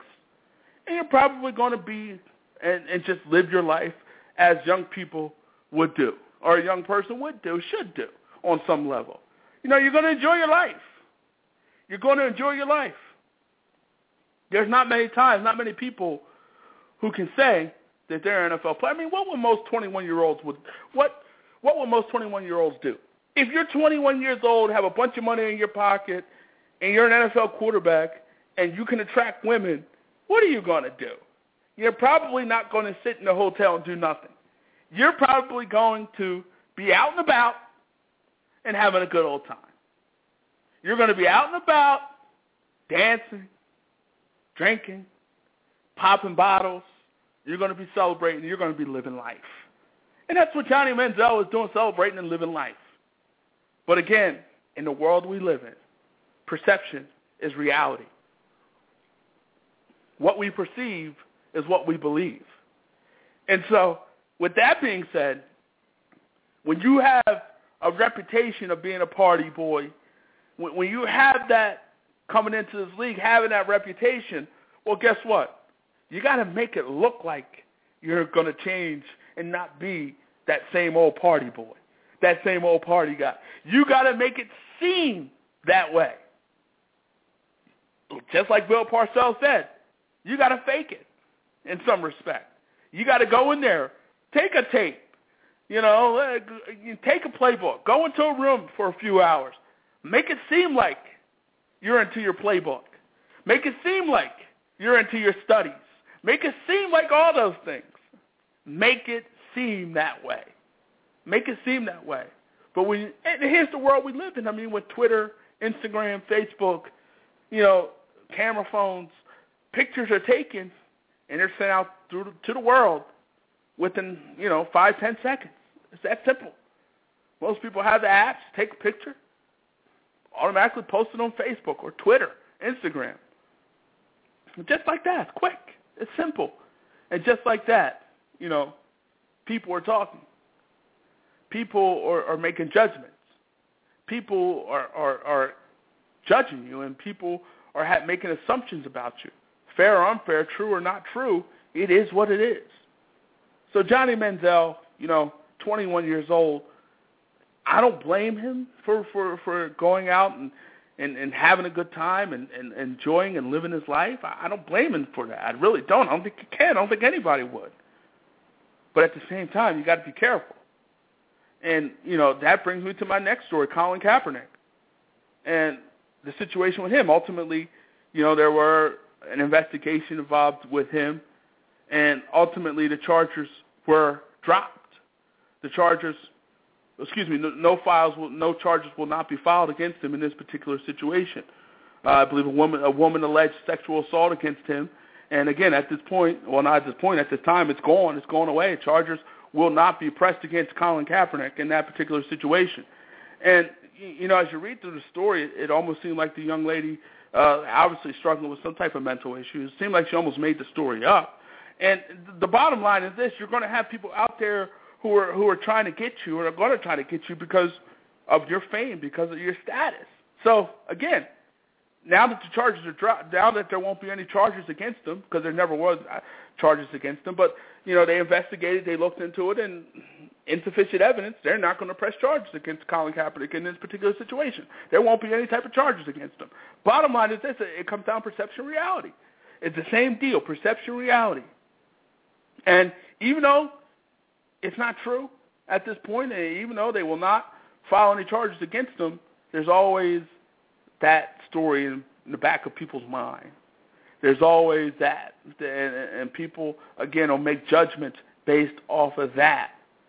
And even though the story has found, even though we found out the story is not true and, and he's innocent and he didn't do anything, basically, even though that's not the even though it's out there, people are always going to listen to, you know, automatically when you when you see something like that, and and you know your star quarterback's name is connected to it.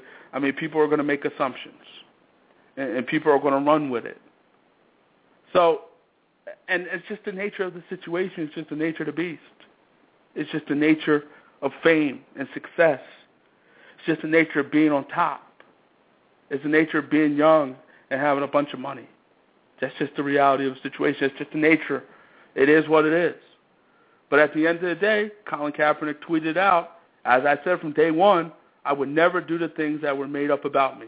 I'm glad this issue is resolved. It's time for football, and you know he wants to move on to football, and, and he's entitled to do so. And hopefully, for his sake, this will get behind him. And not too many people are really talking about it like that. Uh, but you know, at the end of the day, perception is reality, and you got to be careful when you're a star in the National Football League. People are going to come after you. Hard knocks. Hard knocks and the Atlanta Falcons. The Atlanta Falcons will be on Hard Knocks this summer. I mean, it's always great. Hard Knocks is always a great, great show. I mean, no, no matter what team they pick, pretty much, they find a way to to make compelling storylines. They find a way to find the storylines. They find it. So this is, this is a the Atlanta Falcons will be on there, and we'll see. I mean, you know, I, like I said, no matter what team, no matter what team they put on Hard Knocks, it's it's compelling TV. It, it's great drama. It's interesting. It's it's definitely what I, I mean. I watch it. It's must see TV. And again, no matter what team, what no matter the team, it's must see TV. And I will be watching this summer, but the Atlanta Falcons will be featured on Hard Knocks this year. I mean, it should be good. I would I would have liked to seen the Philadelphia Eagles. I, and I know I believe the rule is if you make the playoffs in terms of Hard Knocks, you know you don't have to be on the show. So, but I, I would like to have seen the Eagles, even the St. Louis Rams with the whole Michael Sam thing. That would have been interesting as well. But when we come back, we're going to be joined by a guy who's getting ready for his speech, getting ready to put on that jacket. When we come back, we'll be joined by Walter Jones, Hall of Fame inductee, will be joining us next. You listen to Go For It on Blog Talk Radio. Hello and welcome to Go For It. Donald Faison. Your Knicks have the best chance out east, though. I will say that. The Knicks have the best chance in the Eastern Conference to beat the Miami Heat. And the Knicks have had some success against the Miami Heat in the regular season, but that doesn't mean anything when the playoffs time. When the playoffs come, it doesn't mean anything. I was uh, trying to throw you. you know I was trying to throw you a bone, man. I was trying to get your nah. your hopes up. Come on, man. I'm a realist too, man. Actor Robbie Jones. Well, we know that you know we know that you can kept marry women. We've seen you. You you have a pedigree. We see what you can do. We've seen it. I would never bring my wife around you. I, I just don't know what you're capable of. Come on now. Come on now. That's early. That's not Roxy. That's cold blooded. All right. Sounds good. Thank you so much. You're Thank- very, very good at your job. Thank you, sir. Make it fun. You really do. so- and we're back, and we're, we're going to bring in a guy now who's also who was very good at his job. I mean, this man did it all during his career in the National Football League, Hall of Fame inductee, the one, the only, Walter Jones. Walter, how are you? Oh, I'm doing just fine, man. How you how you doing? Doing well. Thanks for joining us. Oh, no problem. Now, Walter, it's been a few months now since you got the call for the Hall. Has it really set in that you are a Hall of Famer? uh, sometimes it does. You know, you you right now you're trying to uh, get uh, everything situated and get ready for that big weekend and stuff. So you know, every you know when people come up to you and you you go to events or you go to an autograph signing and and now that your autograph signing have changed from just putting your number, now you're putting you know Hall of Fame 2014. Right. So you know every time you sign that, you know that it counts as set in that you know you did it the right way and and now you're getting recognized for it. Now, Walter, you know, obviously making the Hall of Fame is a special thing, but you were first ballot Hall of Famer. So it's even more special. Talk about being a first ballot Hall of Famer. What does that mean to you? Oh man, it, it, it's it's amazing. You know, um, just just just being able to once your career is done and and all the stuff that you have done on the football field has been recognized. You know, quick and and, you know it was, it was pretty quick. I think it was a, it's a nerve wracking thing, but you get to a point. You know, once you get to the top fifteen and stuff, it get nerve wracking. Then you start thinking about uh, will I will I get the phone call or will I make the uh, the, the the the final list? And for for you to get that phone call on your first try, you know you you you be excited about it, but then you think about all the guys that are waiting that that's deserving. So, but still, and again, you're in you're enjoying the moment and enjoying what's happening. You know, it's it's my time now, and I'm looking forward to that weekend. Did you expect to be a first ballot Hall of Famer? Did I expect it? You know, I think I worked hard enough on the football field. I um I think a, a, as I, you know, when I first got introduced to football, I was more, you know, I I, I, I kind of figured that there was a there was a way out for me. You know, I I, I love the game of football. I was when I like I said when I was introduced to it, I was um I thought, that that was, that was my goal to play in the NFL. And once I got into the NFL, you know, I, I knew guys and I knew players from from past that played the game and played the game at a high level. So, you know, I just watched those guys and said that that's the way I wanted to, to play the game of football. So once once I once I got drafted into the NFL, I just you know I just set goals. I, you know, being a Hall of Famer wasn't you know a, a number one goal, but you you think about it. But now that you once you retire, you think about it like, do I have a shot, or did I do everything I was supposed to do on right. the football field? And with everything that I've done, I thought that you know I had a, a, a good chance of of getting in the Hall. It's just a matter of when. We're talking to Hall of Fame inductee Walter Jones, and who will present Walter Jones? Who will be your presenter?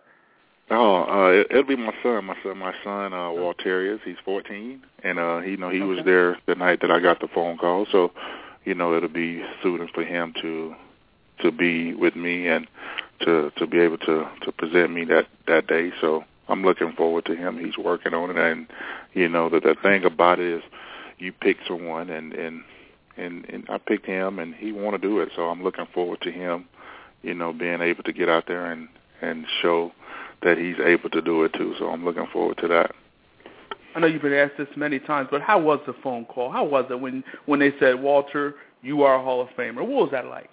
Oh man it was it was so emotional man. You you because you you this year they did it different where they brought all the 15 finalists out to uh, New York City where the Super Bowl site was. So, well, New Jersey, but the, it was in the in New York City. So, uh, what had happened was, you know, they wanted us to all be at the hotel. You know, you had all days to to get to see the city and stuff, but at five o'clock they wanted you to be in the hotel so they can, you know, they was they was finishing up the vote. So at that point, around about 4:30, you're you're trying to you know gather your nerves and you know like man, what if I get the call? You know, I'm I'm there with my son, so I'm trying to deal with you know if if I don't get the call, you know he's sitting there saying, oh daddy, you gonna make it, you gonna make it, and you know you sitting there thinking like okay, I done did everything I you know I done did on the football field, so I should make it. But what if I don't make it? You know, you start thinking about all the guys that haven't got that phone call, so or got the other phone call, so you know, it was a very emotional, you know, time for me and him, you know, and me and him shared that together and I was excited, you know, I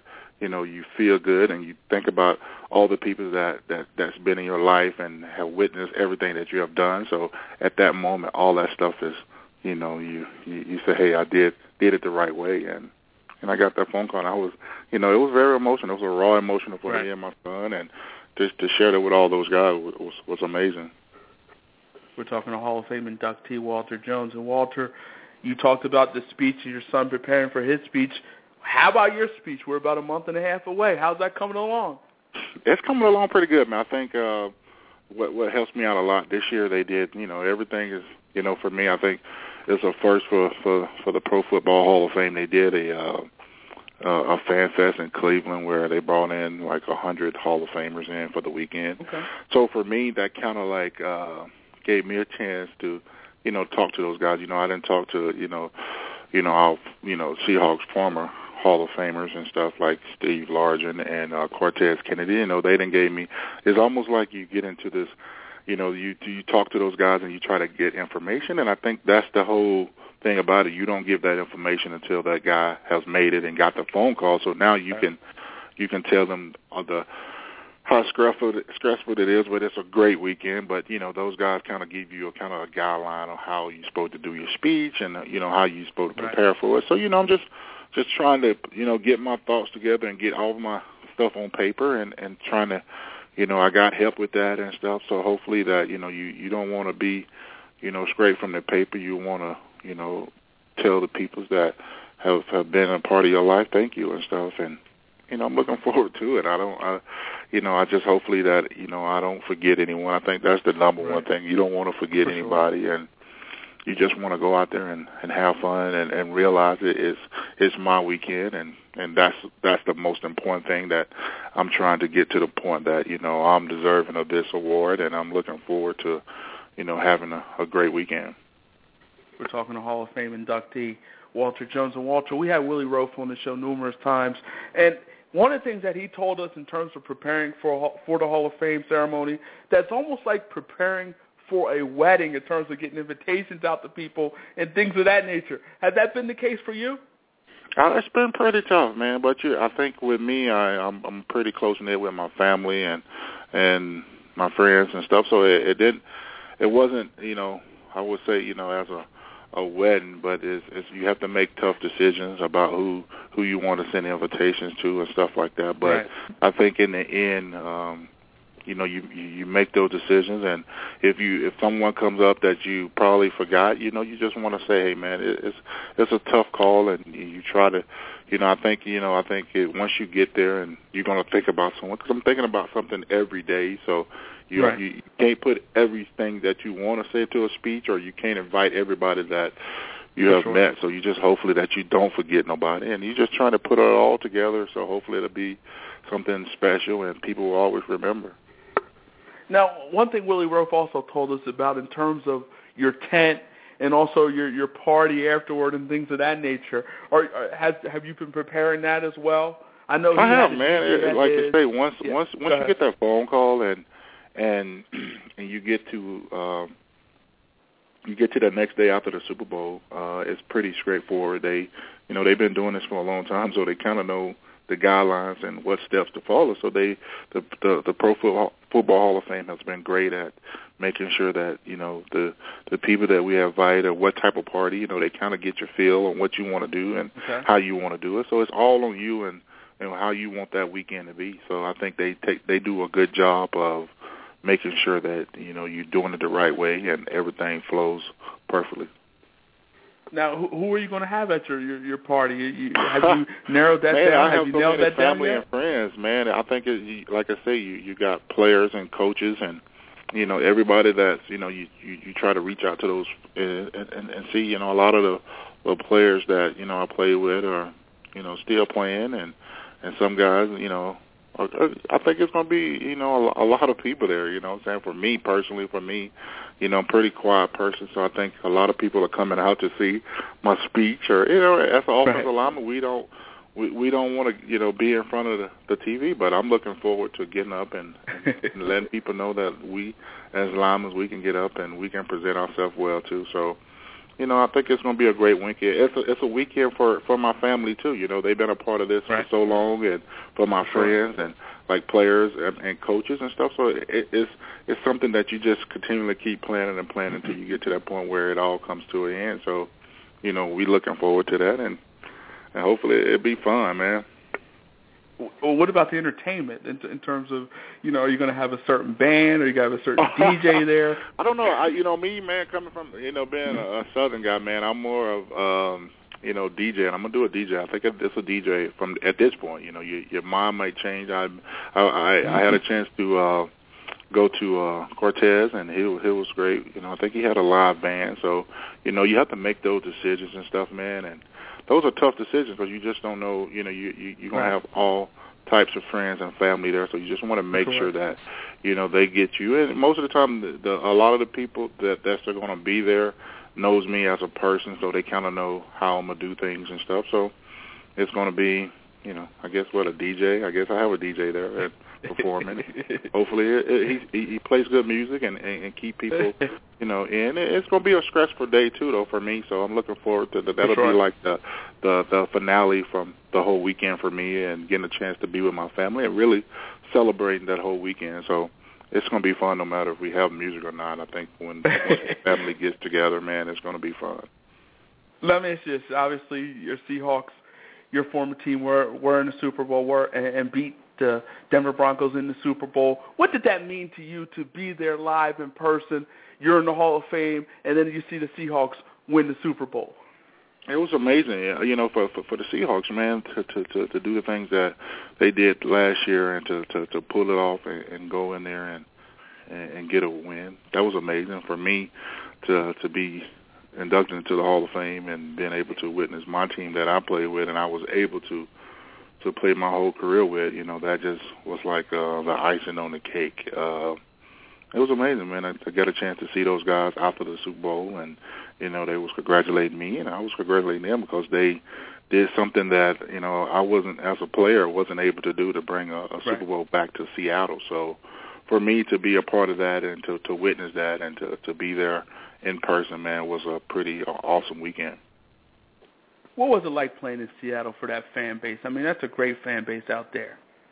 Oh man, it's it's amazing. I think it was the the best place for me to go. You know, as coming from, you know, coming from the coming from uh, being a Southern guy and you know going to Florida State and then to to go to Seattle, man. For me, I think it it, it helped me to go out and really, you know, go out and play football and, and get a chance to to understand uh, to, to to play the game, the professional game of football, and and those fans uh, been loving Seattle ever since you know, you go back in time and once they came into the league, you know, there, there's been faithful fans. So, you know, and with the the crowd noise and stuff, it, it, it was a fun, it was a fun, mo- it was a fun time for me to, to be able to play in front of that city and, you know, and and, and change the the standard of the way Seahawk right. football is played. You know, to to see that that growth and to see what's what's going on now. The fans are are just as a part of the team as as as, as the players, and they feel like that, and that's the way they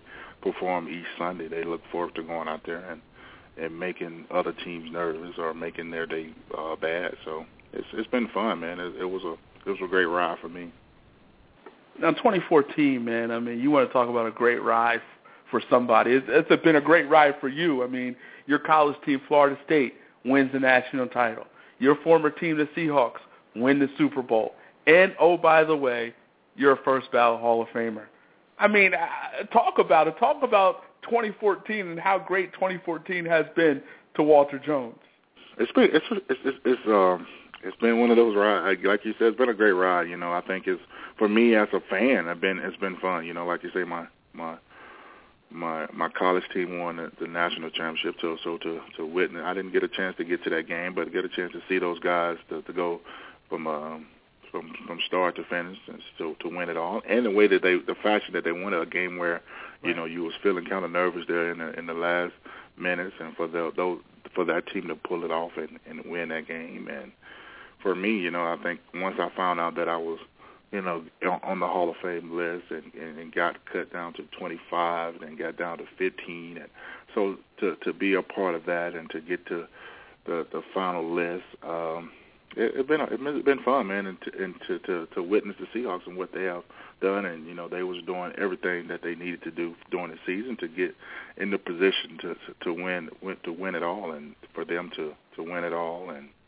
to be a part of that, and just to you know, it, I think it's a situation where you you're enjoying the moment, and that's all I can do is enjoy, you know everybody tells me to sure. enjoy the moment. Previous Hall of Famers, all they say is enjoy the moment, and, and, and right now that's all I'm doing is enjoying it, and you know, and, and kind of looking back on my career and and saying, hey, I, I I did it the right way, and and just enjoying the enjoying the moment. I guess I'm just repeating that word, but that's what I'm doing right now, just enjoying it. That's all you. That's all. Numerous Pro Bowls, numerous All Pro selections, a trip to the Super Bowl, all decade team honors. As a whole, what has been the greatest moment of your career? What was the greatest moment of your NFL career? Do you have one? The greatest, I, I would say, probably getting drafted in NFL and probably um, winning. I probably would have two. I say getting drafted in NFL. You know, just getting to, to, for my dreams to come true, and probably you know winning the winning the NFC Championship game and going getting a chance to to to be a part of the the first team to uh, to get to the Super Bowl and and to be a part of Seattle. I think that's that's you know if I had to put it you know one two I would say getting drafted in NFL. I think that was a a dream and that was a goal of mine. So I would have to say you know getting drafted in the NFL. Now, as we said, the ceremony is about a month and a half away. Will Walter Jones cry? I don't know, man. I, I you know, um, you know, I, I, I have I I've done speeches, and I, I just finished up doing a speech. Uh, for you know, it wasn't as you know, uh, I, I just got inducted into the Alabama Sports Hall of Fame, so okay. you know that that gives you a chance to kind of you know you you break the ice and and you know and you you you, kind of like you try to you stay in that format and you're thinking of people and you you have to make that short. Uh, what that speech was probably what four minutes, so I didn't cry at that speech. You know, I I don't know what's going to happen once you know because that's this is the the grand finale. So I don't know. I I I don't think I'm a a guy that that shows emotions. I don't I don't think so. You know, I got emotional the day I got the phone call, but right. I don't know what's gonna happen, man. You you're gonna be out there with all those great players, man, and and, and for me to be on that team, man, I don't know where my emotions will be that day. Hopefully that I can get up and and and, and represent well for you know everybody, you know everybody that's watching me and stuff. So I, I can't say for now. You know, I, I have emotional moments, but I don't know. I, I think I want to get out there and be able to to to be myself and and and hopefully it, it turns out the way that I want it to turn out. For sure. Fans, make sure you check this man out on Twitter at Big Walt 71 and support all the great things going on with Walter Jones. Walter, it was a pleasure talking to you, man. Wish you nothing but the best of luck moving forward. Let's do it again. All right. Thanks a lot, man. It's been fun. Take care. All right. Thanks a lot, man. Walter Jones, Hall of Fame inductee. It's about to go down for Walter Jones, obviously. Big time situation for him. I mean, first ballot Hall of Famer. I mean, it's it's one thing to be in the hall to make it to the Hall of Fame. It's another to be first ballot. That means you've done some things in this league, and Walter Jones has done a lot of great things in this league. He's done a lot of great things in this league. Has had a successful career. I mean, he's done everything but win a championship. And he got to the Super Bowl, and some would say that he should have won that championship because uh, the Seahawks got robbed in that particular series. That's what some would say.